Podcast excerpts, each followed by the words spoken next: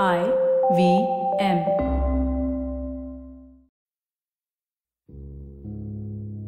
हाय मेरा नाम रागिनी कुमार है और मुझे लिखना बहुत पसंद है और थोड़ा एक्स्ट्रा सोचना भी। बस, इन दोनों को एक साथ मिलाकर मैं कविताएँ लिखती हूँ। मैं कामकाजी महिला हूँ।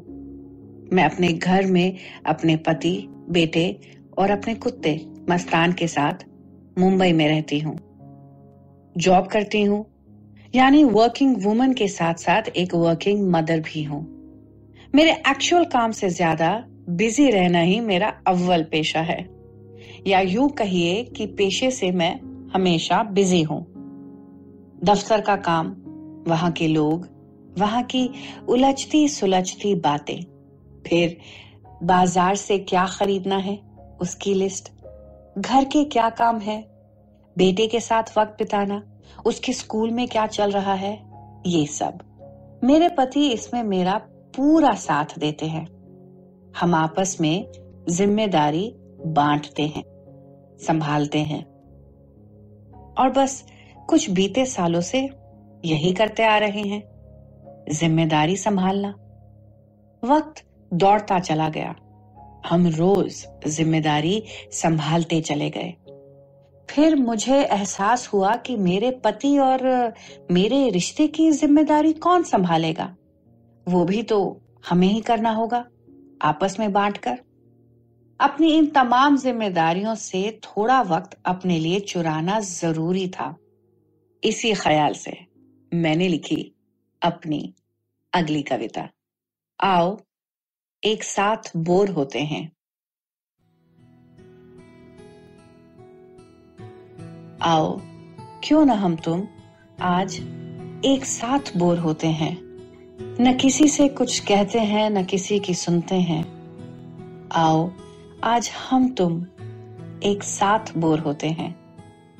क्या हुआ आज दफ्तर में? कितना वक्त लगा ट्रैफ़िक में? फ़ोन कितनी देर रहा नज़रों के सामने? इन सब बातों को छोड़ देते हैं। आओ, आज हम तुम एक साथ बोर होते हैं। ना घड़ी, ना किताब, ना ही अदरक की चाय, ना दोस्त, ना परिवार, ना तुम्हारी राय। आज किसी भी बात पर नहीं लड़ते हैं। आओ, आज हम तुम एक साथ बोर होते हैं। न बिजली, गैस या अखबार का बिल ना ईएमआई की रसीद या कोई महफिल। गुपचुप गुब्बारों की तरह ख्वाबों के आसमान में उड़ते हैं। आओ, आज हम तुम एक साथ बोर होते हैं। बिना चटाई ज़मीन पर लेटे हुए, तुम्हारे मेरे बाल एक दूसरे से झगड़ते हुए, अब धीरे धीरे सफ़ेद हो रहे हैं। इन्हें सुलझाते हुए आगे बढ़ते हैं। आओ, आज हम तुम एक साथ बोर होते हैं। हम सभी के बाल सफ़ेद होंगे, हो रहे होंगे या हो चुके होंगे। सभी की उम्र और ज़िम्मेदारी भी बढ़ती चली जाएगी। लेकिन इस बीच, इन जिम्मेदारियों के बीच अपने लिए, अपने रिश्तों के लिए समय निकालना भी उतना ही ज़रूरी है। वो भी तो हमारी ज़िम्मेदारी है। नहीं तो ये खूबसूरत ज़िंदगी सिर्फ़ जिम्मेदारियों में ही ना उलझ के रह जाए। एक काम करिए, थोड़ा वक्त चुरा लीजिए, सिर्फ़ अपने लिए, अपने अपनों के लिए। मज़ा आएगा अच्छा लगेगा। इस कविता की तरह यही मेरी उम्मीद है, आप सभी से।